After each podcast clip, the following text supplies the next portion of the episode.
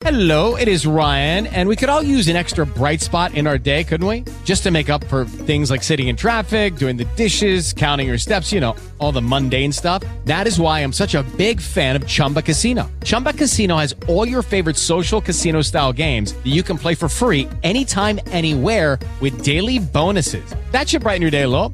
Actually, a lot. So sign up now at chumbacasino.com. That's chumbacasino.com. No purchase necessary. VGW Group. Void were prohibited by law. See terms and conditions. 18 plus. Lucky Land Casino asking people what's the weirdest place you've gotten lucky? Lucky? In line at the deli, I guess? Aha, in my dentist's office. More than once, actually. Do I have to say? Yes, you do. In the car before my kids' PTA meeting. Really? Yes. Excuse me, what's the weirdest place you've gotten lucky? I never win and tell. Well, there you have it. You can get lucky anywhere playing at LuckyLandSlots.com. Play for free right now. Are you feeling lucky? No purchase necessary. Void where prohibited by law. 18 plus. Terms and conditions apply. See website for details. Ho finito di registrare questa trasmissione che ascolterete ora, totalmente dedicata a Morricone. E il fato, il destino ha voluto che subito dopo, che all'indomani praticamente, ho ricevuto questa bruttissima notizia, che Ennio Morricone è morto. Più o meno tutto quello che volevo dire lo potrete ascoltare andando avanti in, questo, eh, in questa selezione. Mm, io sono Gianluigi Trevisi, questa è Radio Chismet Opera. Ascolterete un po' di cose de- del maestro che oramai è nelle orecchie di tutti. Le cose che avevo da dire sono state dette tutte nel, in quest'ora di trasmissione. Lui rappresentava il nostro paese ben oltre il significato di un grande musicista che è, è espressione del proprio paese, ma in lui c'era qualcosa di più. Le sue note sono una rappresentazione, una narrazione. Queste cose sono, le ho dette nel proseguo della trasmissione, ma voglio risottolineare. Perdiamo un, un grande maestro, un uomo umile di grandi valori, dolce. Faccio le condoglianze a Maria, la signora Maria, compagna di una vita di Ennio Morricone, una donna meravigliosa che gli è stata a fianco. Questa cosa che si dice che accanto ad un grande uomo c'è una grande donna, in questo caso è più che vera. Il maestro è stato quindi un, un, rappresentante della parte migliore del nostro paese, raccontando anche le ferite, le ingiustizie e tutto quello che il nostro paese si porta dietro. La sua musica è una visualizzazione. Se fosse possibile dare un'immagine alle sue note, ecco, quell'immagine sarebbe un po' la storia d'Italia. Anche, come ho detto, anche quando era lì a trovare soluzioni per questo genere così assurdo che è il western, assurdo perché difficile da classificare e da commentare musicalmente.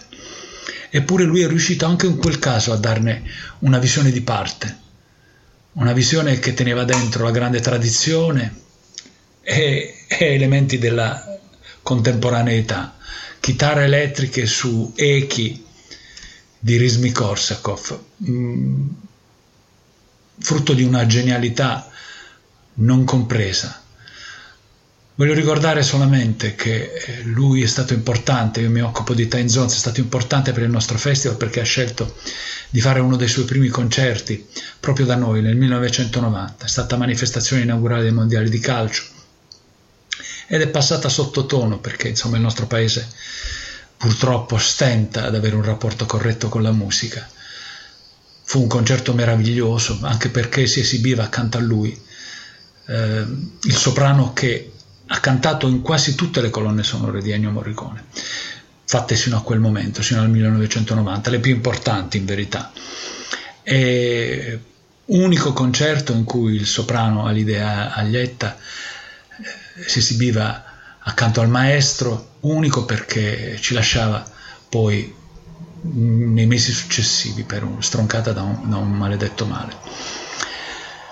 Eh, piango quest'uomo per la sua umanità e perché con noi era stato molto buono, molto bravo, ci aveva regalato la sua arte in anteprima. ed è stato importantissimo per noi per raggiungere il traguardo del riconoscimento ministeriale e per avere anche un riconoscimento internazionale e nazionale molto importante.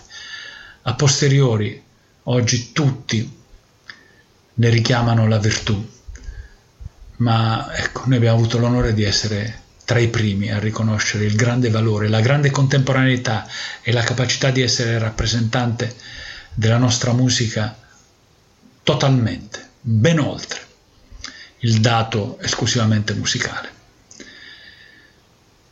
Un abbraccio alla signora Maria e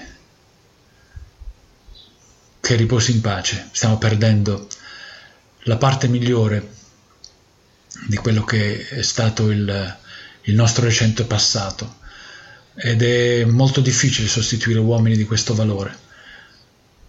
Ho paura che dovremo patire queste assenze.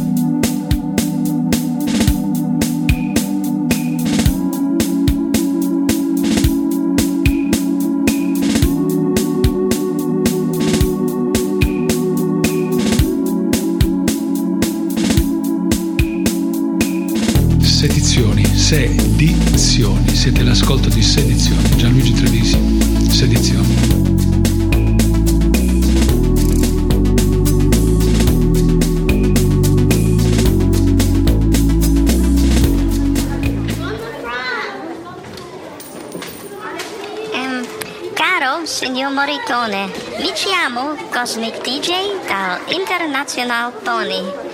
Um, you know, I don't speak Italian, but mille mille grazie per la sua musica grande.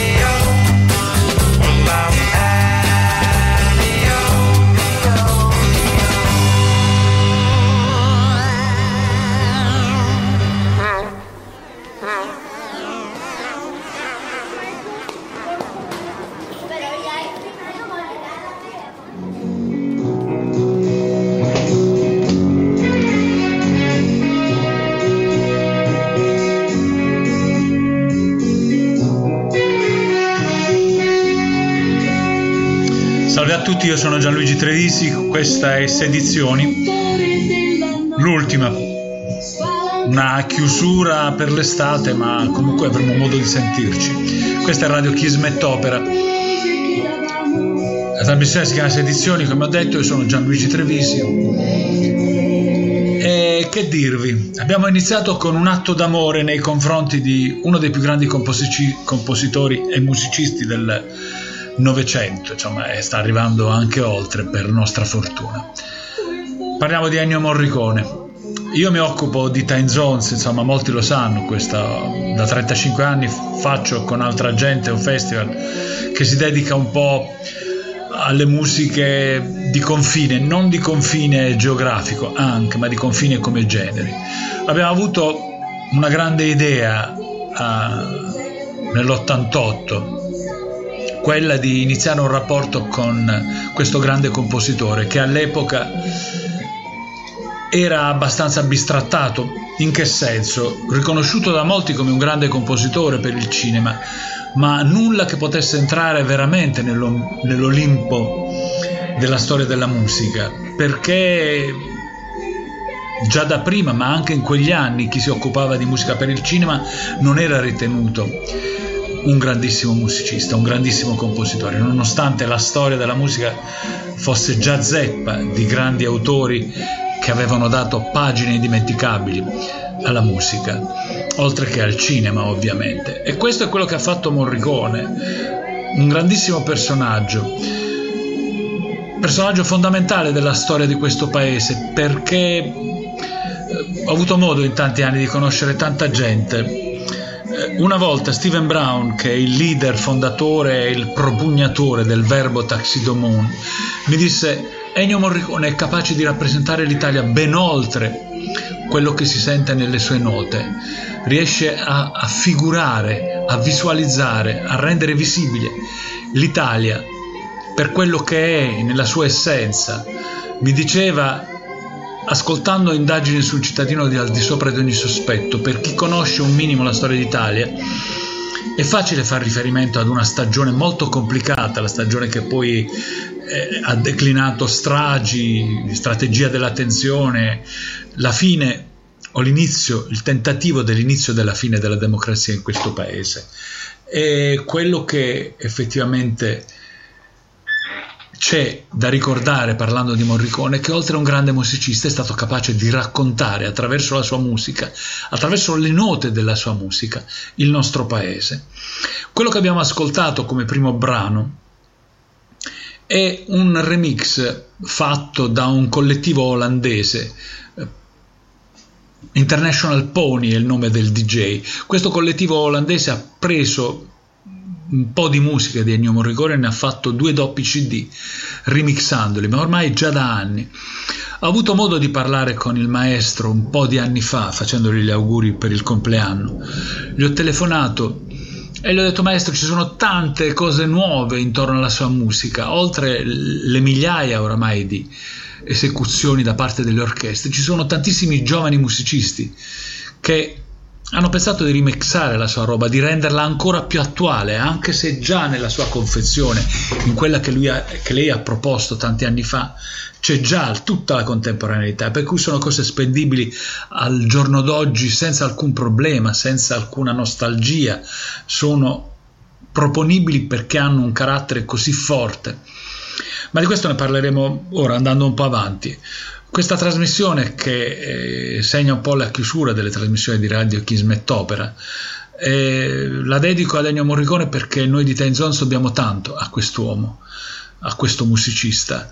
Eh, lui è ancora, tuttora, il presidente dell'Associazione Culturale Time Zones, il presidente onorario, ma da lui abbiamo ricevuto un po' il passaporto per diventare una grande rassegna eh, il riconoscimento ministeriale che poi ci è stato tolto perché insomma piena di gente che di musica con la musica non ha grandi rapporti, ma vabbè, questa è un'altra storia. Grazie a lui abbiamo ottenuto questo passaporto per il riconoscimento ministeriale e per la stampa internazionale e anche la grande stampa italiana, che era in un primo momento si era avvicinata a noi per curiosità. Il primo anno noi abbiamo avuto recensioni su molti grandi giornali, ma dopo il concerto di Morricone che, voglio ricordarlo, è stato il 12 giugno del 1990 ed era la manifestazione inaugurale, la manifestazione culturale inaugurale dei mondiali di calcio in Italia, noi abbiamo fatto dei passi da gigante verso una certa visibilità. Eh, ci è stato riconosciuto questo merito eh, di aver sdoganato il grande maestro, perché sino all'89-90 Ennio Morricone non aveva fatto concerti per orchestra con le sue musiche da film.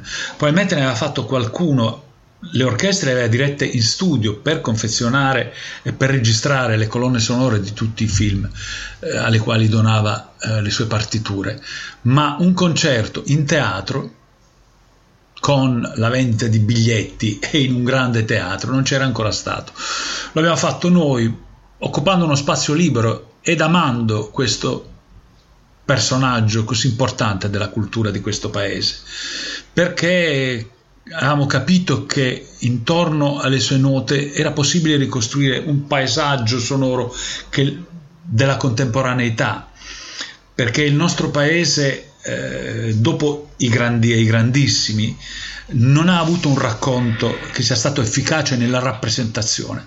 Io ho notato questo, oltre le sue idee rivoluzionarie applicate per esempio al, al western, al western all'italiana, che sono state importantissime perché hanno dato un carattere che poi si è fissato nell'immaginario collettivo di tutti guardando un western. E quindi questo grandissimo personaggio è stato secondo noi un elemento di grande rappresentazione della contemporaneità, non solo in ambito musicale, ma ben oltre, per la sua capacità di innovare, per la sua capacità di tenere dentro la tradizione del nostro paese, tenere dentro anche la grande lezione della musica classica dell'Ottocento e anche prima, tenere dentro per esempio Rizmi Korsakov con le chitarre elettriche, qualcosa che da altre parti suonava come avanguardia ardita, ma con lui è diventata qualcosa di facilmente ascoltabile, non dico un, un, free listening, ma qualcosa che nei fatti rendeva tutto ciò qualcosa di facilmente abbordabile per tutti. Morricone viene da... si è, eh, ha studiato al conservatorio eh, diplomandosi in tromba e in composizione con un grande compositore italiano, con Petrassi, con un grande maestro della musica italiana. Poi si è avvicinato alla RAI e e poi ha iniziato a fare l'arrangiatore di tante canzoni. Abbiamo sentito il sottofondo all'inizio di questo mio intervento, Se telefonando. Se telefonando è stata arrangiata da lui, come tanta altra roba della musica italiana. Sapore di sale di Gino Paoli è arrangiata da lui. Eh, Pinne, fucile d'occhiali e abbronzatissima di Edoardo Vianello sono arrangiate da lui. C'è tanta roba prima di approdare poi al cinema. Uh, lui ha partecipato anche ad un gruppo che, che, ha sperimentato tantissimo, il gruppo si chiamava Nuova Consonanza e molta della sua presenza su un palco è dovuta proprio al, al fatto che facesse parte di questo collettivo, oggi lo chiameremmo così, è un gruppo di improvvisazione ma che lavorava riscoprendo alcuni passaggi fondamentali della musica colta e della musica classica eh, di autori italiani. Ora, quello che abbiamo sentito, come vi ho detto, era un pezzo tratto da questi due doppi CD fatti un po' di anni fa che riarrangiavano le cose di, di Ennio Morricone. Io l'ho scoperto da ragazzino andando a vedere un film che mi piacque moltissimo, era un film con Jean Gabin e si chiamava Il clan dei siciliani.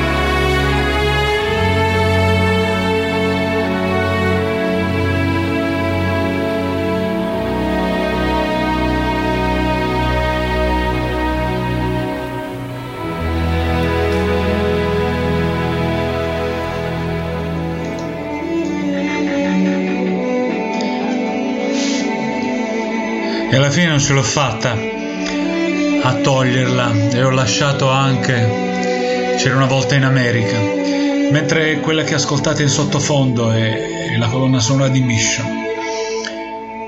Che dire, come vi stavo dicendo prima, ci troviamo di fronte a un personaggio molto importante di tutta la cultura italiana, capace di rappresentare anche il nostro paese in maniera degna, visto che insomma spesso non facciamo delle belle figure, insomma la politica non ci aiuta, siamo un po' degli arraffoni, ci portiamo dietro una brutta nomea e questo spesso contraddice quelle che sono le origini, le radici di questo paese.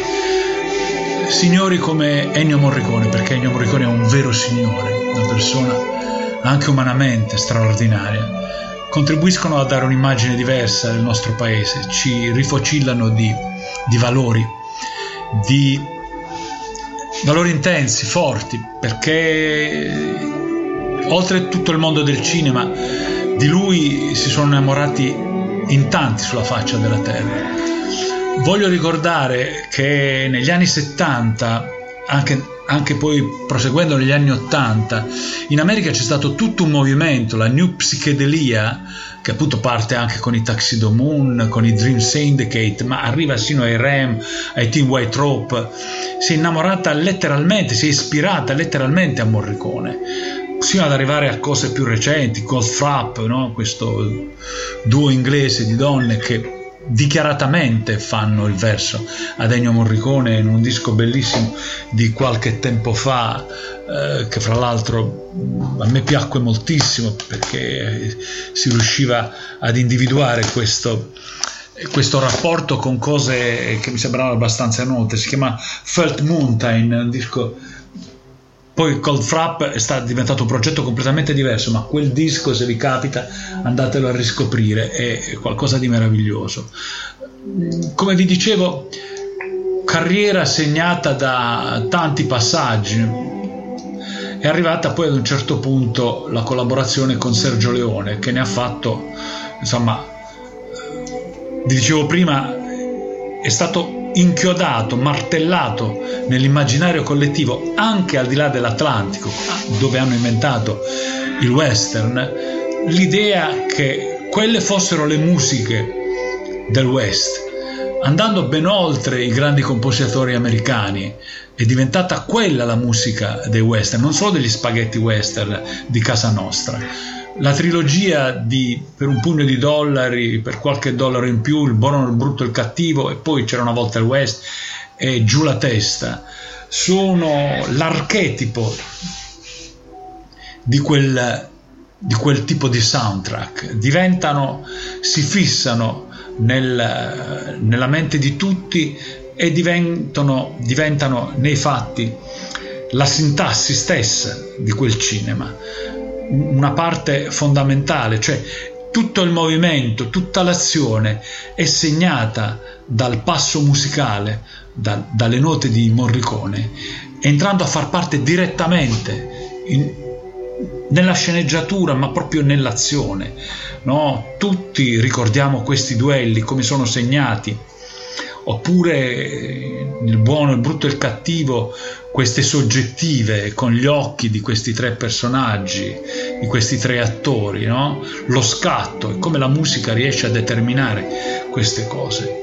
La musica di Morricone sarà sempre non solo un accompagnamento, ma come dicevo prima, eh, sì, una parte della sintassi di queste pellicole, alcune più, alcune meno, tutti hanno corteggiato poi Morricone lui ha composto centinaia e centinaia di colonne sonore che sono andate in giro per tanto cinema, Brian De Palma, anche alla fine Tarantino. Voglio ricordare una, un regista che secondo me è uno dei registi più importanti del nostro paese, ed è Elio Petri, e voglio ricordare eh, una colonna sonora che secondo me è qualcosa di straordinario. Ascoltiamoci adesso per un attimo uh, c'era una volta in America, dove aver ascoltato, ora ci stavamo ascoltando Mission, ci andavamo ad ascoltare c'era una volta in America. Eh, mi taccio, voglio parlare il meno possibile per lasciarvi il tempo di, di ascoltare queste cose che ormai sono diventate note, insomma Morricone è stato anche in testa alle classifiche, ha fatto dischi per esempio con quel grande violoncellista che è Yo-Yo Ma, eh, suoi, le registrazioni dei suoi concerti all'Arena di Verona sono ormai un must nelle classifiche di mezzo mondo, il Giappone gli ha dato dei riconoscimenti che ha dato solo a grandissimi personaggi della cultura del pianeta. E il suo lavoro come dicevo prima, è stato un lavoro che è andato ben oltre il supporto a delle pellicole cinematografiche, è stato capace di rappresentare il nostro paese anche quando si trattava di un genere lontano come e parlava della frontiera di un altro paese e di un'altra cultura e di un altro mondo, ma anche lì lui è riuscito a dare un segnale su quello che siamo noi.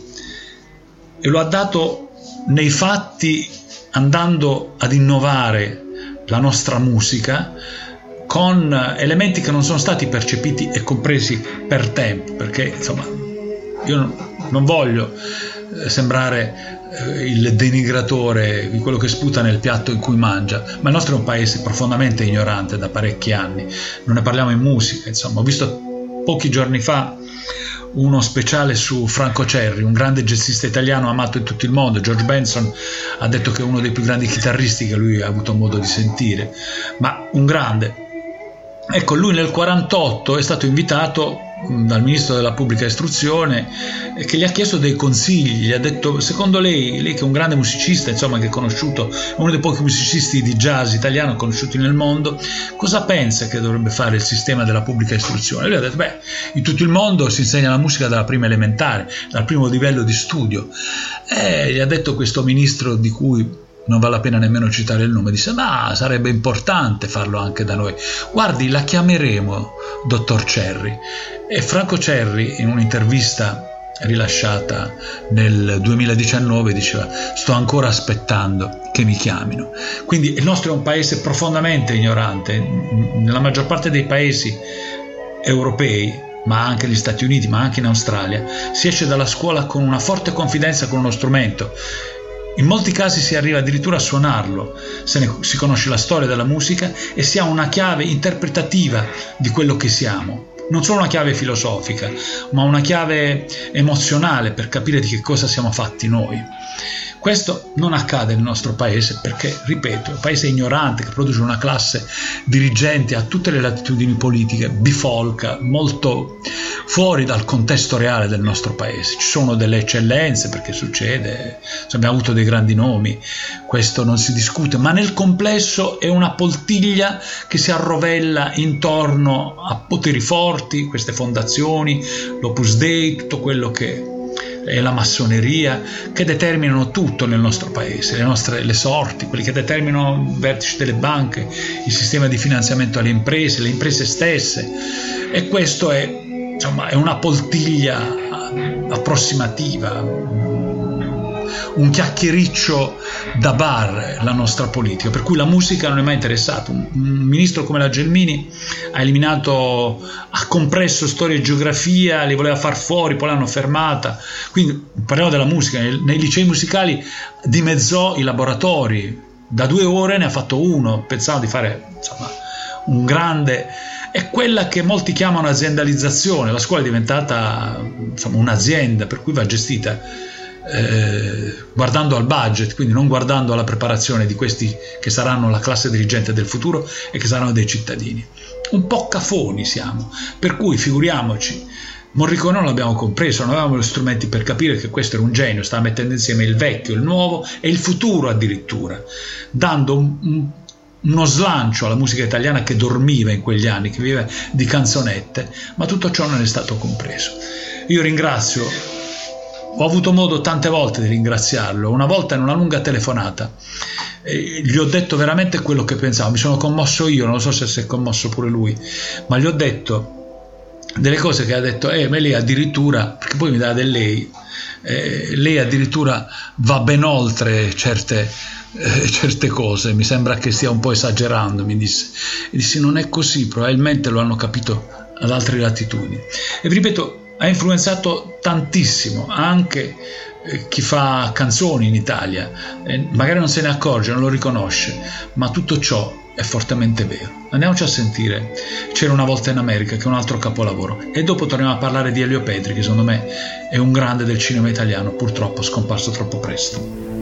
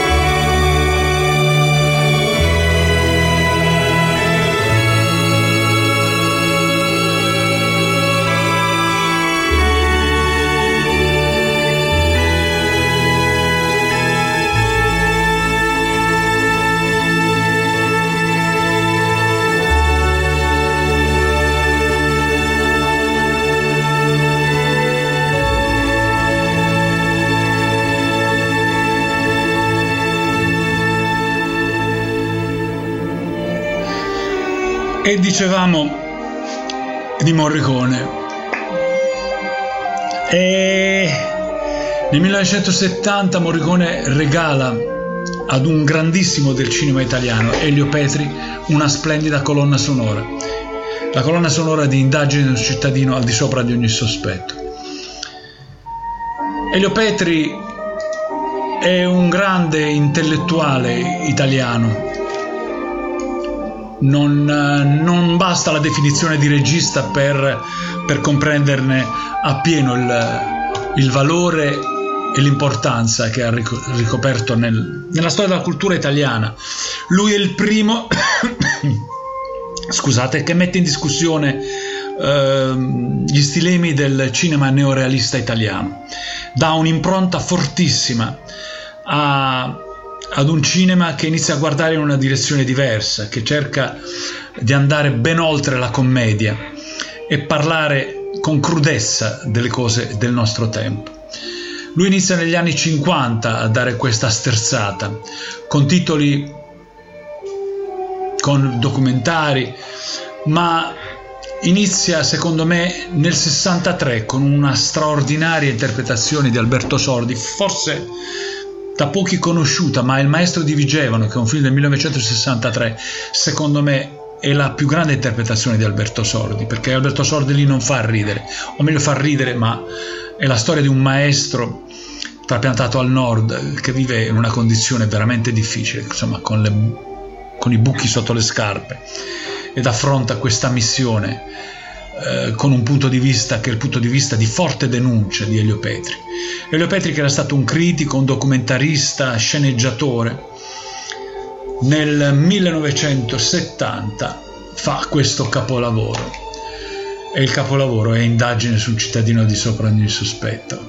Un film che vince eh, premio speciale il Grand Prix a Cannes. Vince l'Oscar come miglior film straniero e l'anno dopo vince l'Oscar anche come miglior sceneggiatura. È un capolavoro assoluto. Consiglio a tutti di guardare questo film perché da lì tanto cinema americano viene fuori, tanto noir francese, tanta roba in tutto il mondo si ispira a questo straordinario film.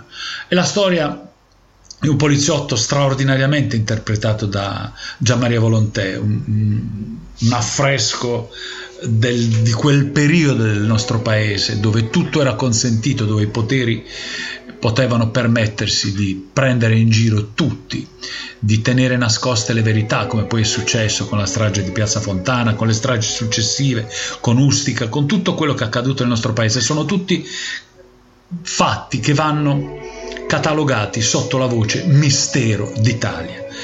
E è straordinario questo film perché è la storia di un poliziotto che nel momento stesso in cui diventa un dirigente della questura di Roma uccide con una lametta la sua amante. Una storia perversa dove a un certo punto la sua perversione si spinge oltre ed uccide la sua amante, una splendida Florinda Bolkan, all'epoca una donna amatissima da, da tanti italiani. E il film racconta come questo personaggio eh, faccia accusare un giovane rivoluzionario, lo studente anarchico, perché allora tutte le cose che accadevano accadevano per colpa degli anarchici.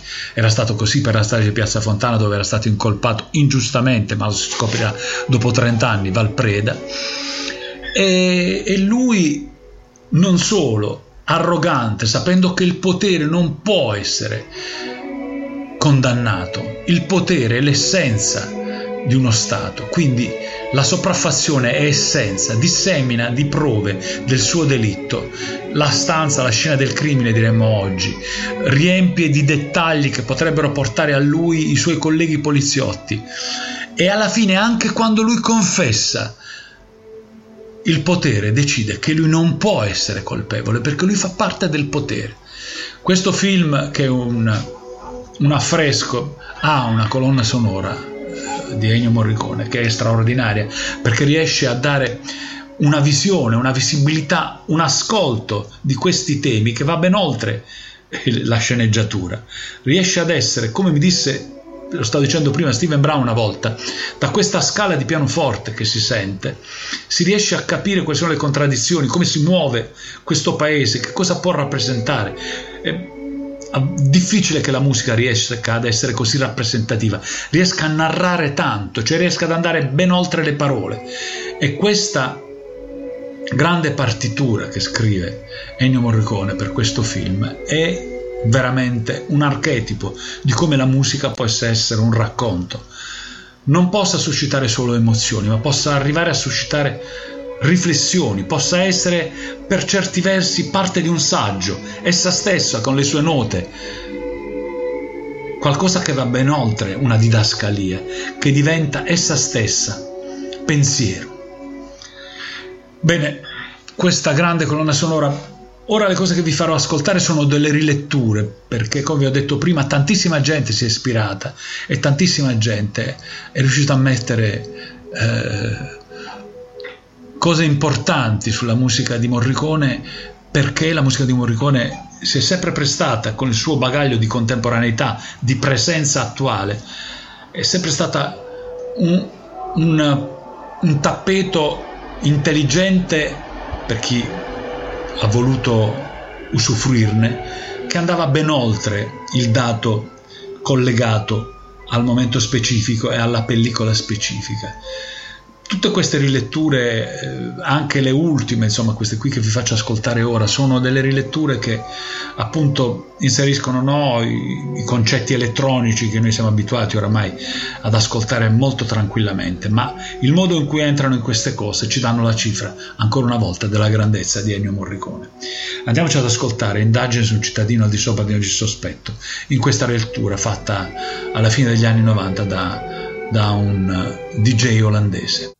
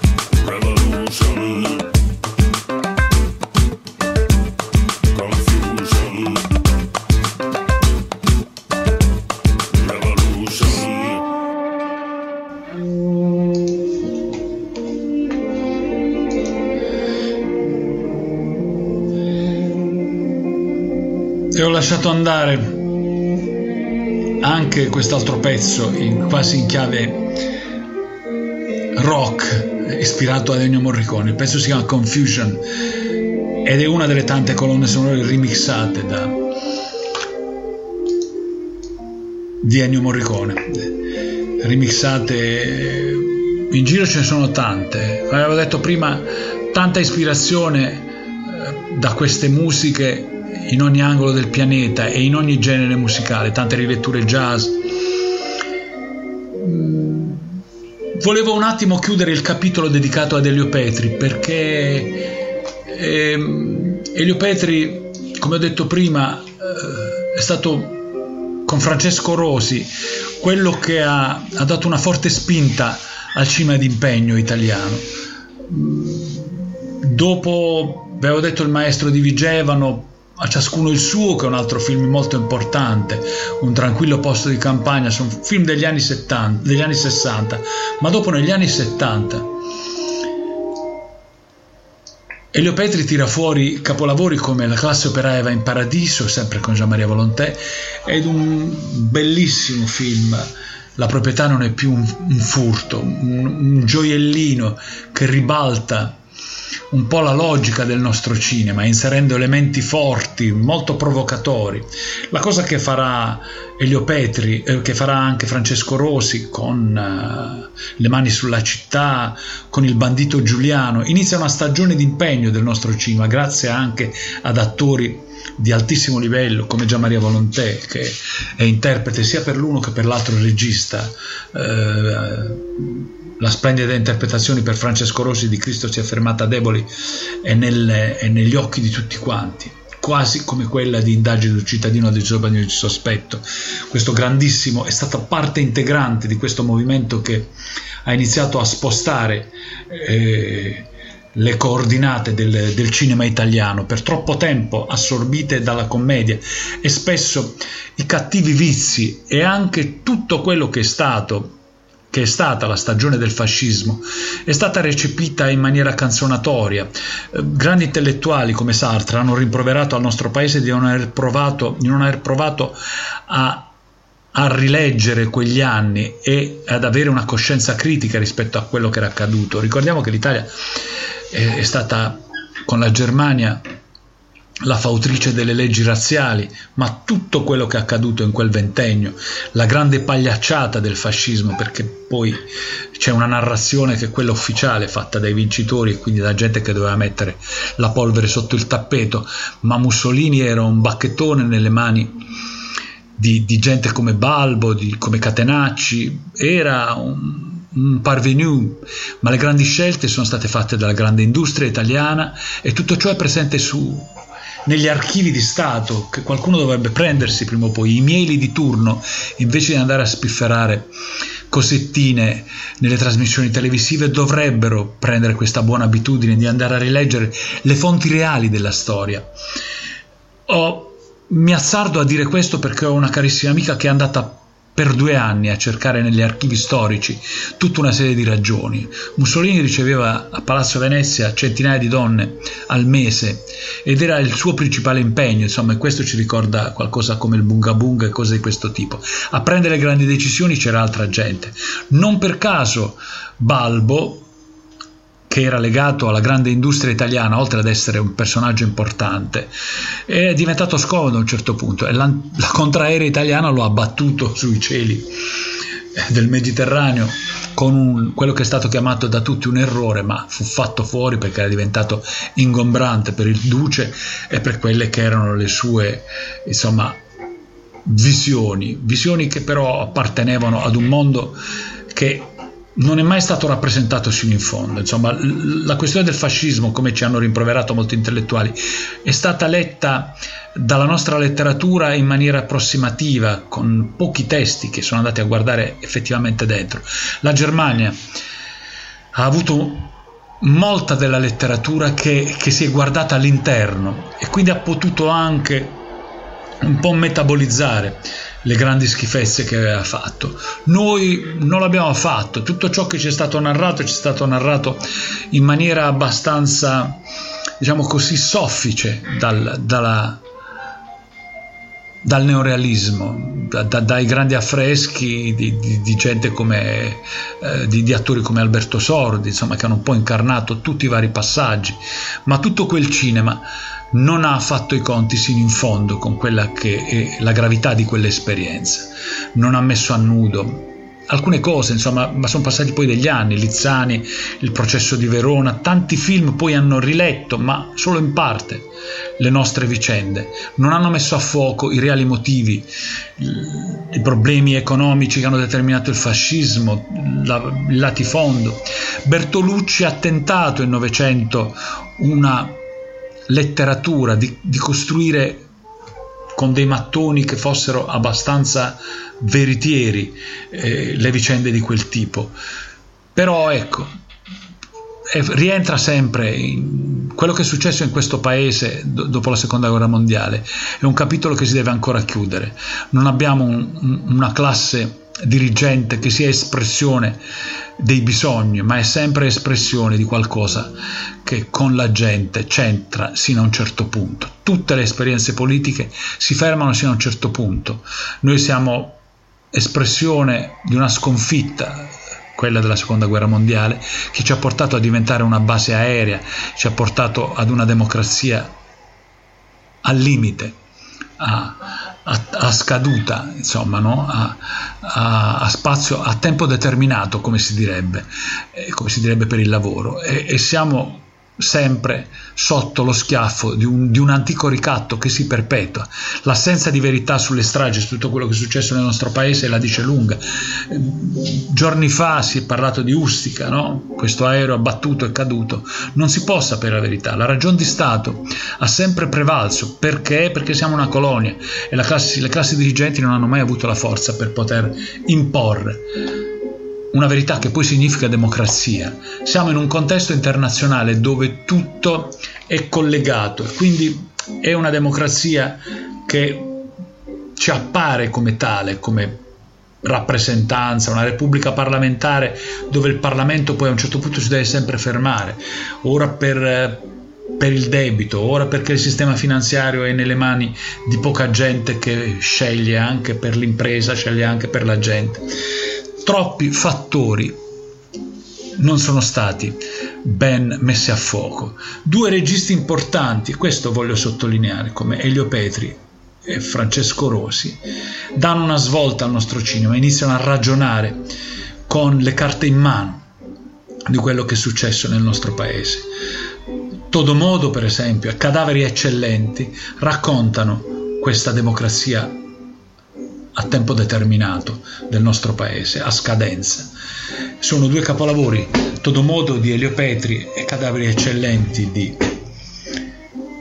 tratto da un romanzo di Sciascia di Francesco Rosi, sono due capitoli fondamentali per capire la nostra storia, molto più dei, dei libri di storia, solo che è una parentesi che poi prosegue ma prosegue zizzagando, non è diventato un fatto strutturale del nostro cinema, il nostro cinema di denuncia si è poi perso, ha degli episodi importanti, i cento passi, tanta roba che poi è, venuto, venuta fuori, ma ci manca la lente di ingrandimento per capire meglio che cosa è accaduto e che cosa accade normalmente nel nostro paese. Tutti i fenomeni sono dei fenomeni che dovrebbero farci riflettere sul significato della nostra libertà, ma purtroppo non è così. Da Morricone siamo arrivati a parlare del cinema mm, d'impegno italiano ed è giusto perché Morricone ha accompagnato questa stagione con le sue musiche. Come vi dicevo, Indagine su un cittadino di sopra di sospetto si aggiunge alla, alla, sceneggiatura di quel film, si aggiunge all'interpretazione di Gian Maria Volonté e di Florinda Bolcan e di tutta questa storia così paradossale. Vi rimando adesso, vi faccio ascoltare un po' di riletture delle cose di Morricone, questa importantissima eh, che, che, viene anche da C'era una volta il West. Mm, non abbiamo tanto tempo, ma uh, la fortuna che ho avuto nell'incrociare Morricone è che tante cose eh, le ho sapute di prima mano. Ho saputo di prima mano, per esempio, perché c'è l'armonica in bocca a, ad un bambino, perché durante tutta C'era una volta in America si sente un'armonica che suona E Morricone mi ha spiegato che eh, quell'espediente è nato da una telefonata notturna con Sergio Leone. Dovevano cercare un espediente che facesse. C'è sempre la vendetta nei western, no? E si doveva capire come mai questa armonica poteva diventare l'elemento trainante di questa vendetta. Perché? Perché? Perché tutto il film, attraverso dei flashback, ci fa vedere come quell'armonica era messa in bocca a, ad un bambino che stava sostenendo suo padre. Suo padre, nel momento in cui lui avesse smesso di suonare l'armonica perché il fiato non ce l'avrebbe fatto più, sarebbe rimasto impiccato perché era poggiato sui, sulle spalle di questo bambino ma era appeso ad una corda di un architrave. E quindi è un espediente musicale che diventa determinante per la sceneggiatura. Il rapporto tra questi due geniacci era un rapporto fatto di telefonate notturne e Sergio Leone così gli, gli, gli disse ma questo ritornello secondo te come lo possiamo sistemare? Cosa, pos- cosa ci possiamo tirar fuori? E Morricone tirò fuori questa cosa per cui proprio parti della sceneggiatura nascono intrise di suoni di, di, di, di Ennio Morricone questa è una cosa bellissima perché poi alla fine diventa il tratto che accompagna la, la vendetta per tutto il film. Alla fine viene ucciso Henry Fonda e lui gli dice perché e si mette l'armonica in bocca e glielo fa capire. E vi faccio ascoltare alcune di queste cose. Ah, proprio questa di Man with Harmonica che, che è questo film. E poi niente, andiamo avanti. E questa è chiudiamo questo ciclo dedicato a musica e cinema. Spero di non avervi annoiato, coloro che hanno scaricato le, le, le trasmissioni insomma, mi hanno confortato con, con eh, dei complimenti, hanno detto che hanno scoperto delle cose, insomma, questo è, è, un ottimo ringraziamento per una cosa fatta con piacere, perché come ho detto nella prima puntata, eh, Radio Chismettopera è la radio che vive in un teatro il teatro è fatto di parole, la radio è fatta di parole, non c'è stato miglior abbinamento. La trasmissione si è chiamata Sedizioni, l'ho spiegato perché un, ho letto un blog di Arundhati Roy, questa grande scrittrice indiana, autrice del Dio delle piccole cose e mi era piaciuto che le raccontava le sue incazzature fondamentalmente rispetto a quello che sta accadendo sul pianeta. E le ha chiamate sedizioni e io mi sono ispirato a lei, ho copiato quel, quel nomignolo che lei ha dato al, al suo blog e, e dei suoi appunti. Niente, vi lascio ad ascoltare prima di salutarci questi altri due brani, sempre sono riletture di Morricone, molto belle, fatte con grande impegno e con grande passione. Abbiamo iniziato con una dichiarazione d'amore fatta da questo Pony, International Pony, un DJ olandese che dice semplicemente nella canzone Maestro, io non parlo l'italiano, ma voglio dirti che ti amo e ti ringrazio per la tua bellissima musica. Andiamoci a sentire altre due cose di Morricone.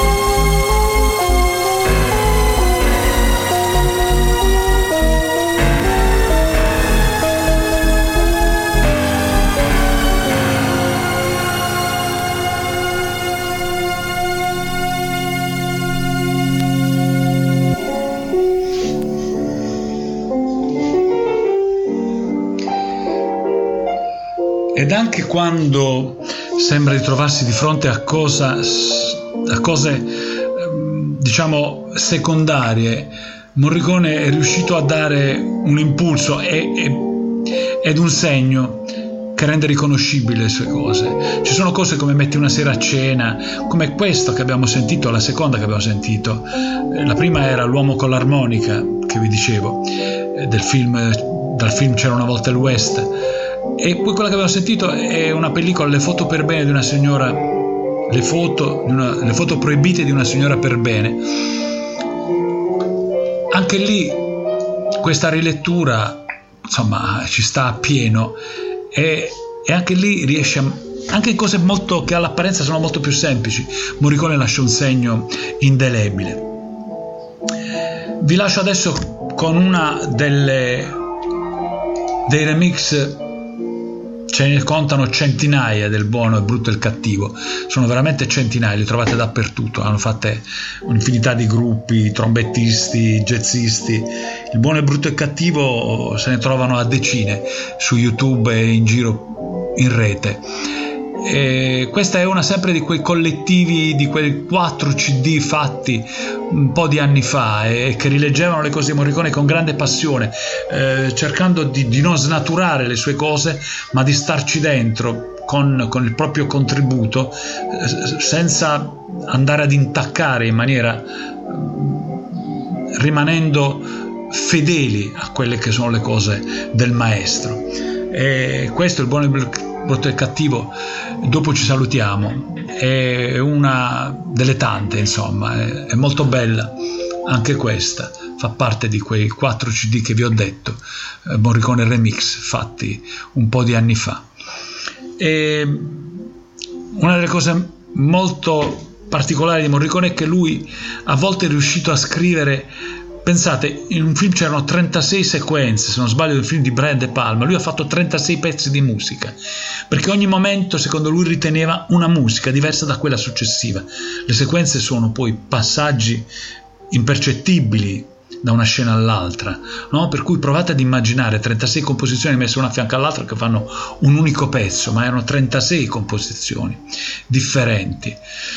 Una volta, quando è venuto da noi, eh, eravamo a pranzo con Caetano Veloso, lui, Philip Glass, c'era Nicola Conte che all'epoca era, è stato un importante co- collaboratore di Ten Zones. Io devo tanto a Nicola perché mi ha aiutato a guardare verso un mondo che io conoscevo poco eh, e gli sono sempre grato amo le cose che fa lui anche quando qualcuno le trova discutibili. Io penso che il suo impegno sia stato premiato e sono contento così. Lui è comunque diciamo non è un grandissimo musicista ma le cose che ha fatto sono frutto del suo ingegno del fatto che è riuscito ad assemblare delle cose. Nemmeno David Bowie era un grande musicista anzi si circondava di gente che gli metteva in bocca delle cose bellissime, gli metteva nelle mani delle cose bellissime e, si, e, e lo faceva essere sempre circondato da gente di grandi capacità, insomma, che fosse Iggy Pop, che fosse Neil Rogers degli Chic, insomma, hanno cercato di costruire intorno a lui una gabbia dorata fatta di grandissime collaborazioni. Chiudo il capitolo David Bowie, insomma, io amo Lou Reed, un po' meno David Bowie, a cui riconosco però la capacità di aver costruito un immaginario sul rock che probabilmente ne ha fatto letteratura, questo glielo riconosco, però insomma è uno che dopo l'esperienza di Ziggy Stardust ha messo il suo gruppo per strada, li ha lasciati senza pensione, senza un, un, pound e se n'è andato via a cercare altre esperienze senza voltarsi mai indietro, insomma sono cose che leggendo attentamente le bio si scoprono, guardando per fortuna adesso ci sono canali televisivi che ci rivelano cose fino a poco tempo fa a noi sconosciute, per cui grandissimo personaggio, ma... Eh, una cosa un po' diversa insomma dalla genuinità che il rock pretende da certi personaggi noi ci siamo innamorati di, di, di grandi sconfitti come Jimi Hendrix come Janis Joplin quel club del 27 i 27 lo amiamo e non abbiamo mai smesso di amarlo nei suoi personaggi più rappresentativi, no? Jim Morrison, tutta questa roba. Quindi le, le, le costruzioni ci hanno fatto un po' sempre alzare il sopracciglio, ma riconoscendone il valore, anche la capacità di assemblare e di fare spettacolo nella maniera più commerciale, perché insomma poi alla fine e commercio si passa dalla sperimentazione al commercio, c'è chi fa questa scelta e, e passa insomma nella storia alla storia e ai posteri attraverso queste operazioni anche commerciali che sono interessanti e fanno parte della musica a tutto tondo quindi non bisogna disdegnarle.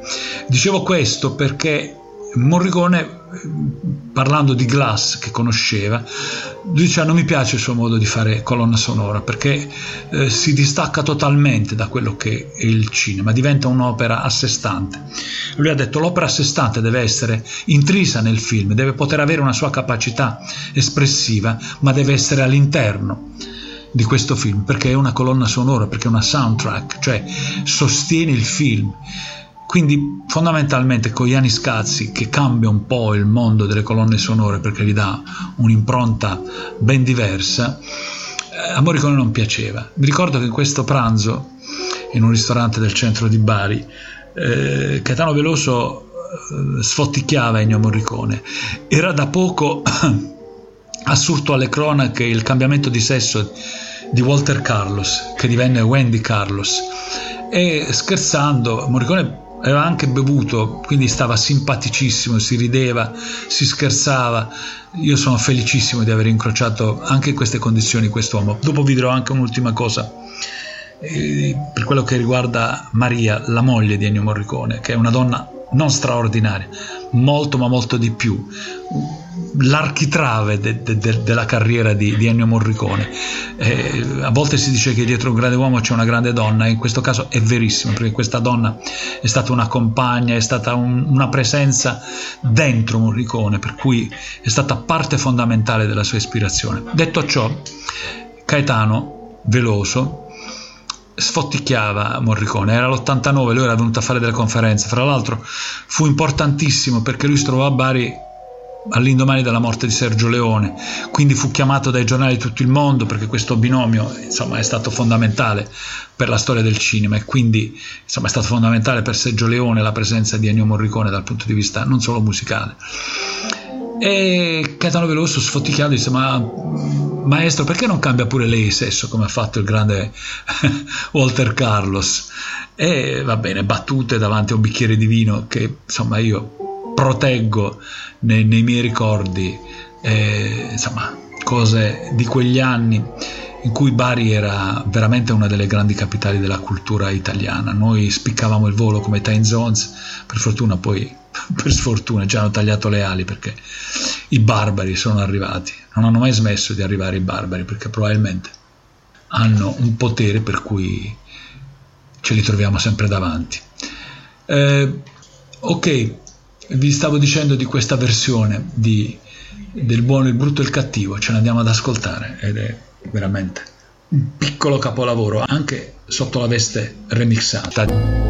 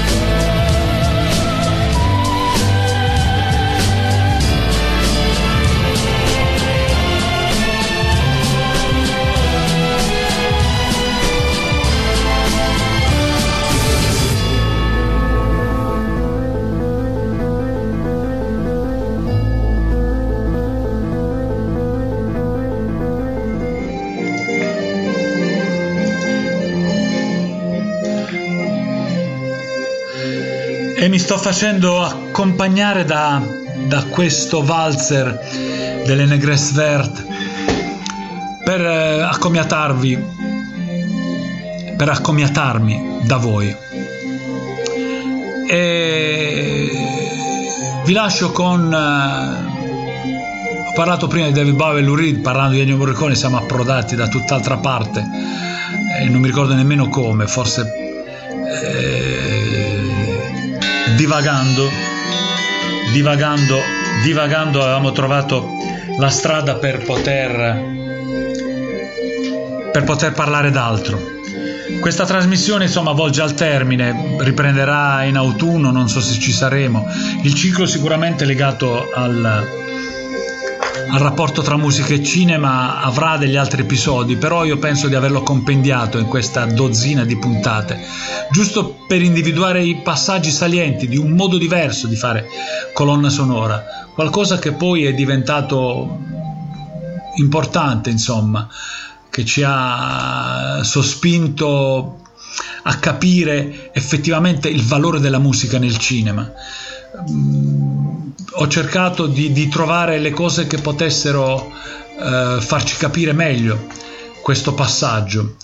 E devo dire la verità, non so se ci sono riuscito, io spero che insomma sia piaciuta anche la musica che ho tirato fuori, perché ci sono delle pagine bellissime scritte. Fra l'altro molto spesso le soundtrack di cui abbiamo parlato eh, erano degli assemblaggi di, di, cose già esistenti, di cose che, che, facevano parte del patrimonio musicale dell'epoca, quindi hanno rappresentato lo spirito del tempo perché erano nel momento dell'azione o perché erano delle opere che hanno accompagnato in maniera determinante. Abbiamo parlato poco fa di Koyanis Scasi e di Philip Glass, questo grande compositore.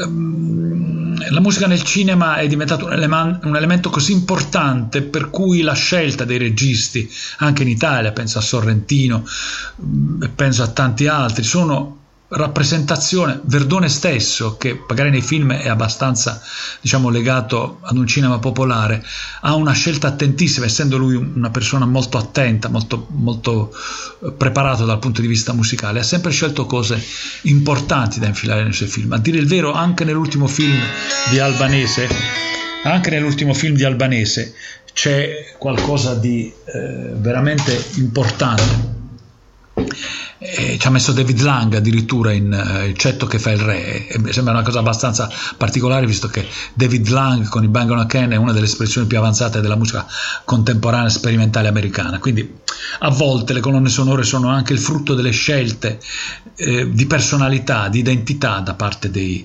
da parte dei registi. Sono delle mh, mm, si cerca di dare eh, Sorrentino è stato molto bravo in questo, di far capire ai suoi spettatori di che pasta è fatta lui, qual è la sua cultura musicale, ma per capire qual è la sua cultura in assoluto, perché quel cinema, e lo si capisce anche dalle sue scelte musicali, insomma, metterci dentro Murkov, metterci dentro la Lipuna, metterci dentro Teo Teardo, significa fare appello a, ad una contemporaneità che nella musica si esprime a dei livelli che lui immagina paralleli al suo cinema. Ed in effetti nella maggior parte dei casi è questo che si rivela attraverso per esempio il modo di fare colonna sonora nei film di eh, Sorrentino. Io chiudo, quindi ci saranno delle cose fatte durante l'estate, ma potete scaricarvi se state ascoltando tutte le, le edizioni, tutte queste, saranno una ventina in tutto, che, insomma, che sono andate in onda il lunedì dalle 9, dalle 21 alle 22. E quindi vi saluto, io sono Gianluigi Trevisi, mi occupo normalmente di time zones, mi è stato chiesto di, la, di, fare queste trasmissioni, queste edizioni, di prestare un po' della mia conoscenza musicale a questa, questa radio, l'ho fatto ben contento, eh, dicendo da subito che i miei limiti dovevano essere ben connotati perché insomma mi andava di spaziare senza riferimenti a generi particolari, avanti e indietro nel tempo, poche cose commerciali, poca moda e quello che mi veniva in testa. Abbiamo sviluppato dopo alcune trasmissioni abbastanza, diciamo così, che giravano intorno alla musica, questo tema legato al rapporto tra musica e cinema e spero di aver dato un contributo, insomma, al gusto delle persone che hanno ascoltato. Poi per il resto, insomma, se ci sarà un arrivederci ci rivedremo, insomma, eh, spero che quest'estate vi porti bene a voi che state ascoltando, che la musica torni ad essere un fatto importante nella vita di tutti, perché insomma, torno a dirlo, i nostri i padroni del nostro destino, cioè la politica, e io dico sempre, non ci occupiamo di politica noi, ma la politica si occupa di noi, sta decidendo che questo che è la musica dal vivo, questo che è la danza, questo che è il teatro, questo che è il cinema, qualche calcio in bocca se lo possano pure prendere. Quindi non ci sono dei tempi felici che ci aspettano. Io spero che tutto possa cambiare che, che, che, si faccia ammenda e che insomma riprenda tutto perché insomma oramai stiamo vedendo movide eh, che impassano. Eh, le sagre sono state appena sdoganate, per cui si potrà eh, nei piatti di carta a mangiare schifezze con olio di ricino, fritte con olio Fiat. Eh, le discoteche col cavolo che manterranno la distanza di un metro, due metri, anzi addirittura non lo fanno già, abbiamo visto questi, questi affollamenti, non assembramenti, questi affollamenti uno sull'altro rimane il teatro che deve essere con il massimo rispetto del distanziamento, deve, la musica dal vivo eh, essere prenotata, i biglietti devono essere prenotati, bisogna sanificare le sale, mentre tutto il resto va tranquillo. Mi sembra una grande schifezza per usare, per usare un eufemismo.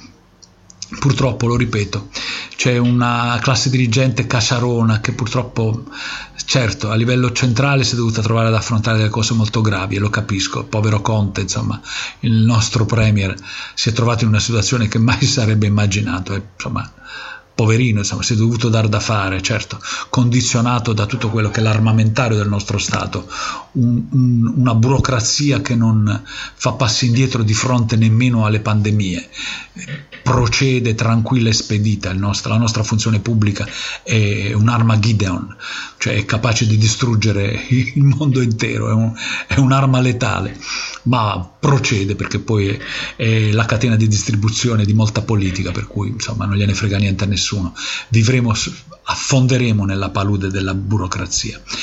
Detto ciò vi saluto, vi saluto con... Uh, io amo Lou Reed, ho avuto modo di conoscerlo, ho avuto modo di piangere al suo, alla sua dipartita e vi faccio sentire una cosa che non è scritta da lui, è scritta da, da, un altro grande, da Kurt Weill. Questa è September Song. È con l'augurio di rivederci a settembre che io vi lascio. Vi abbraccio virtualmente, vi auguro tanta musica dal vivo, di, andare, di tornare al cinema, di andare a teatro, di andare a vedere la danza, che è una cosa importante. E di non smettere di acquistare musica, comunque lo facciate, tenetela sempre al fianco della vostra vita. Ciao a tutti, questa è Radio Kismet Opera, sono Gianluigi Trevisi e questa è l'ultima puntata di sei edizioni. Ciao. When I was a young man courting the girls I played me a waiting game If a maid refused me with tossing curls oh, I'd let that old earth take a couple whirls while I plied her with tears in place of pearls. And as time came around, she came my way. As time came around, she came.